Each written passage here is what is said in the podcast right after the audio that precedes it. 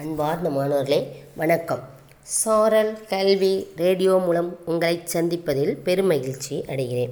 நாம் இன்று பார்க்க போகும் பாடம் ஐந்தாம் வகுப்பு மூன்றாம் பருவம் அழகு மூன்று கல்வி உரிமைகள் என்ற பாடத்தை பற்றி பார்க்கப் போகிறோம். இதை உங்களுக்காக வழங்குபவர் திருமதி மா. கன்னியம்மாள் இடைநிலை ஆசிரியர் ஊராட்சி ஒன்றிய தொடக்கப்பள்ளி அய்யர்குளம் நாங்குநேரி ஒன்றியம் திருநெல்வேலி. கல்வி உரிமைகள் என்ற பாடத்தை பாடத்தில் கல்வியினுடைய முக்கியத்துவம் பல்வேறு வகையான கல்வி திட்டங்கள் கல்வி உரிமை சட்டத்தின் முக்கிய கூறுகள் இவைகளை பற்றி நாம் பார்க்கலாம். அதற்கு முன்பாக கல்வி உரிமைகளை பற்றிய அறிமுகம் பார்க்கலாம். மக்களுக்கும் தேசத்திற்கும் கல்வி மிகவும் முக்கியமானது. குழந்தையின் வளர்ச்சிக்கான முதல் படி கல்வியாகும். கல்வி ஒருவரின் அறிவு திறன்கள் மதிப்புகள் மற்றும் வாழ்க்கை தரத்தை மேம்படுத்துகிறது. இது ஒரு நாட்டின் ஒட்டுமொத்த வளர்ச்சிக்கும் உதவுகிறது. கல்வியின் முக்கியத்துவம். கல்வி என்பது ஒருவர் பெற்ற எழுத்தறிவை மட்டும் குறிப்பதென்று. இது எழுத்தறிவை விட மேம்பட்டதாகும். காரணத்தை ஆய்ந்தறியவும் வாழ்வியல் திறன்களை வளர்க்கவும் எது சரி எது தவறு என்பதனை அறியவும் ஒழுக்க நெறிகளை கடைபிடித்து வாழவும் கல்வி நமக்கு உதவுகிறது.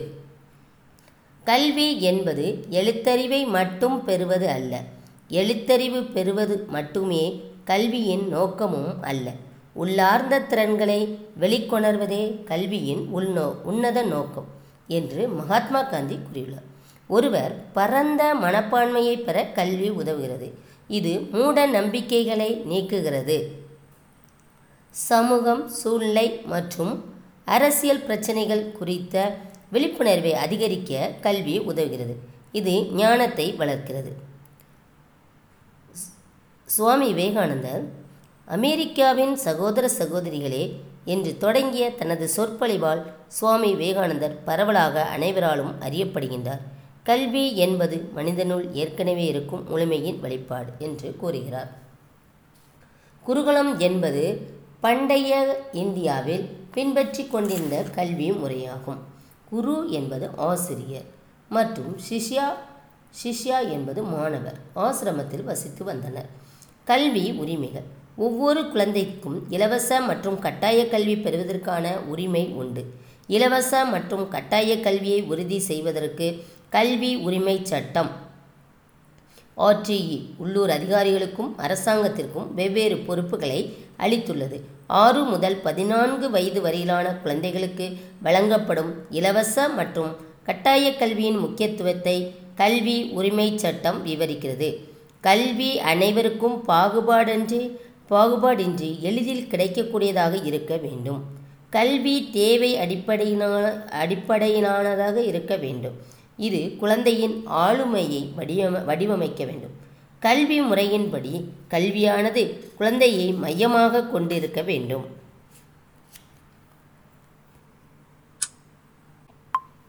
கல்வி உரிமை சட்டத்தின் முக்கிய கூறுகள். தொடக்க கல்வி நிறைவடையும் வரை எந்த மாணவரும் பள்ளியிலிருந்து நிறுத்தப்படுவதில்லை. அனைத்து தனியார் பள்ளிகளிலும் பொருளாதார ரீதியாக பின்தங்கிய மக்களுக்கு இருபத்தைந்து சதவீதம் இடஒதுக்கீடு வழங்கப்படுகிறது. கல்வியின் தரத்தில் முன்னேற்றம். ஒவ்வொரு மூன்று ஆண்டுக்கும் பள்ளி உள்கட்டமைப்பு மேம்படுத்தப்பட வேண்டும். மாநிலத்துக்கும் மத்திய அரசுக்கும் இடையில் நிதி பகிரப்படும். தேசிய கல்விக் கொள்கை. இந்திய மக்களிடையே கல்வியை மேம்படுத்துவதற்காக ரெண்டாயிரத்தி பத்தொம்போதாம் ஆண்டில் இந்திய அரசு தேசிய கல்விக் கொள்கையை வடிவமைத்துள்ளது. தேசிய கல்விக் கொள்கை தொடக்க கல்வி முதல் கல்லூரி வரையிலான அனைத்து கல்வி முறைகளையும் உள்ளடக்கியது. தேசிய கல்விக் கொள்கை. இந்திய மக்களிடையே கல்வியை மேம்படுத்துவதற்காக ரெண்டாயிரத்தி பத்தொம்போதாம் ஆண்டில் இந்திய அரசு தேசிய கல்விக் கொள்கையை வடிவமைத்துள்ளது. தேசிய கல்விக் கொள்கை தொடக்க கல்வி முதல் கல்லூரி வரையிலான அனைத்து கல்வி முறைகளையும் உள்ளடக்கியது. நாம் அறிந்து கொள்வோம். முதல் தேசிய கல்விக் கொள்கை ஆயிரத்தி தொள்ளாயிரத்தி அறுபத்தி எட்டில் செயல்படுத்தப்பட்டது. இரண்டாவதாக ஆயிரத்தி தொள்ளாயிரத்தி எண்பத்தாறில் செயல்படுத்தப்பட்டது. குழந்தை தொழிலாளர் முறை நமது நாட்டில் அனுமதிக்கப்படவில்லை. அனைத்து குழந்தைகளுக்கும் கட்டாய கல்வி கிடைக்க உரிமை உண்டு. கல்வி திட்டங்கள். முன்னாள் தமிழக முதலமைச்சர் பெருந்தலைவர் காமர் கு. காமராஜரால் செயல்படுத்தப்பட்ட இலவச மதிய உணவு திட்டம் இன்றியமையாத கல்வி திட்டமாக விளங்குகின்றது. இந்திய கல்வி முறை முக்கியமாக நான்கு நிலைகளாக பிரிக்கப்பட்டுள்ளது. அவை தொடக்கநிலை நடுநிலை உயர்நிலை மேல்நிலை. அனைவருக்கும் கல்வி இயக்கம் கல்வி உரிமை சட்டம் போன்றவற்றால் கல்வியில் வியத்தகு முன்னேற்றம் அடைந்துள்ளது. அனைவருக்கும் கல்வி இயக்கம் ரெண்டாயிரத்தி ஒன்றாம் ஆண்டில் தொடங்கப்பட்டது. இந்த திட்டத்தின் நோக்கம் தொடக்கப் பள்ளிகளில் சேர்க்கையை அதிகரித்தல். பதினான்கு வயது வரையிலான குழந்தைகளுக்கு இலவச மற்றும் கட்டாய கல்வியை பெறச் செய்தல். கல்வியின் தரத்தை மேம்படுத்துதல். அனைவருக்கும் கல்வி இயக்கம் அனைவருக்கும் இடைநிலை கல்வி திட்டம் மற்றும் ஆசிரியர் கல்வி ஆகிய முந்தைய மூன்று திட்டங்களை இணைத்து ஒருங்கிணைந்த பள்ளிக்கல்வி திட்டம் ஏற்படுத்தப்பட்டது. அனைவருக்கும் இடைநிலை கல்வி திட்டம் ரெண்டாயிரத்தி ஒன்பதாம் ஆண்டில் தொடங்கப்பட்டது. அனைவருக்கும் இடைநிலை கல்வி திட்டம் ரெண்டாயிரத்தி ஒன்பதாம் ஆண்டில் தொடங்கப்பட்டது. இந்த திட்டத்தின் நோக்கம் குறைந்தபட்ச கல்வியின் அளவை பத்தாம் வகுப்புக்கு உயர்த்துதல். பின்னர் ரெண்டாயிரத்தி பதினெட்டாம் ஆண்டில் இந்திய அரசு மழலையர் கல்வி முதல் பனிரெண்டாம் வகுப்பு வரை பள்ளிக்கல்வியை இணைத்து ஒரே திட்டமாக வழங்க விரும்பியது. இந்த திட்டம் ஒருங்கிணைந்த பள்ளிக்கல்வி திட்டம் என்று அழைக்கப்படுகிறது. ஒருங்கிணைந்த பள்ளி கல்வி திட்டத்தின் குறிக்கோள்கள் தரமான கல்வியை வழங்குதல் மற்றும் மாணவர்களின் கற்றல் அடைவுகளை மேம்படுத்துதல். கல்வி உரிமை சட்டத்தை செயல்படுத்த அனைத்து மாநில அரசுகளையும் ஆதரித்தல். பெண் கல்வியில் கவனம் செலுத்துதல். மின்னணு கல்வியில் கவனம் செலுத்துதல். கடந்த இருபது ஆண்டுகளில் இந்தியாவில் உள்ள பள்ளிகளில் மாணவர் சேர்க்கை அதிகரித்து உள்ளது. பெருந்தலைவர் காமர காமராஜர் கல்விக்கு ஆற்றிய தொண்டினை போற்றும் வகையில் அவரின் பிறந்தநாள் ஜூலை பதினைந்து கல்வி வளர்ச்சி நாளாக கொண்டாடப்படுகிறது.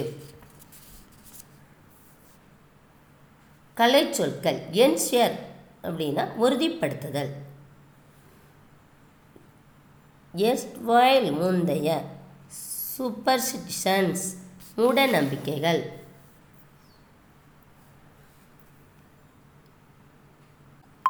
மீள்பார்வை ஒவ்வொரு தனிநபருக்கும் கல்வி மிகவும் முக்கியமானது. ஒவ்வொரு குழந்தைக்கும் இலவச மற்றும் கட்டாய கல்வி பெற உரிமை உண்டு. கல்வி அனைவருக்கும் எளிதில் கிடைக்கக்கூடியதாக இருக்க வேண்டும். ஆறு முதல் பதினான்கு வயது வரையிலான குழந்தைகளுக்கு வழங்கப்படும் இலவச மற்றும் கட்டாய கல்வியின் முக்கியத்துவத்தை கல்வி உரிமை சட்டம் விவரிக்கிறது. ஒருங்கிணைந்த பள்ளி கல்வி திட்டத்தின் குறிக்கோள் தரமான கல்வியை வழங்குதல் மற்றும் மாணவர்களின் கற்றல் அடைவுகளை மேம்படுத்துதல் ஆகும்.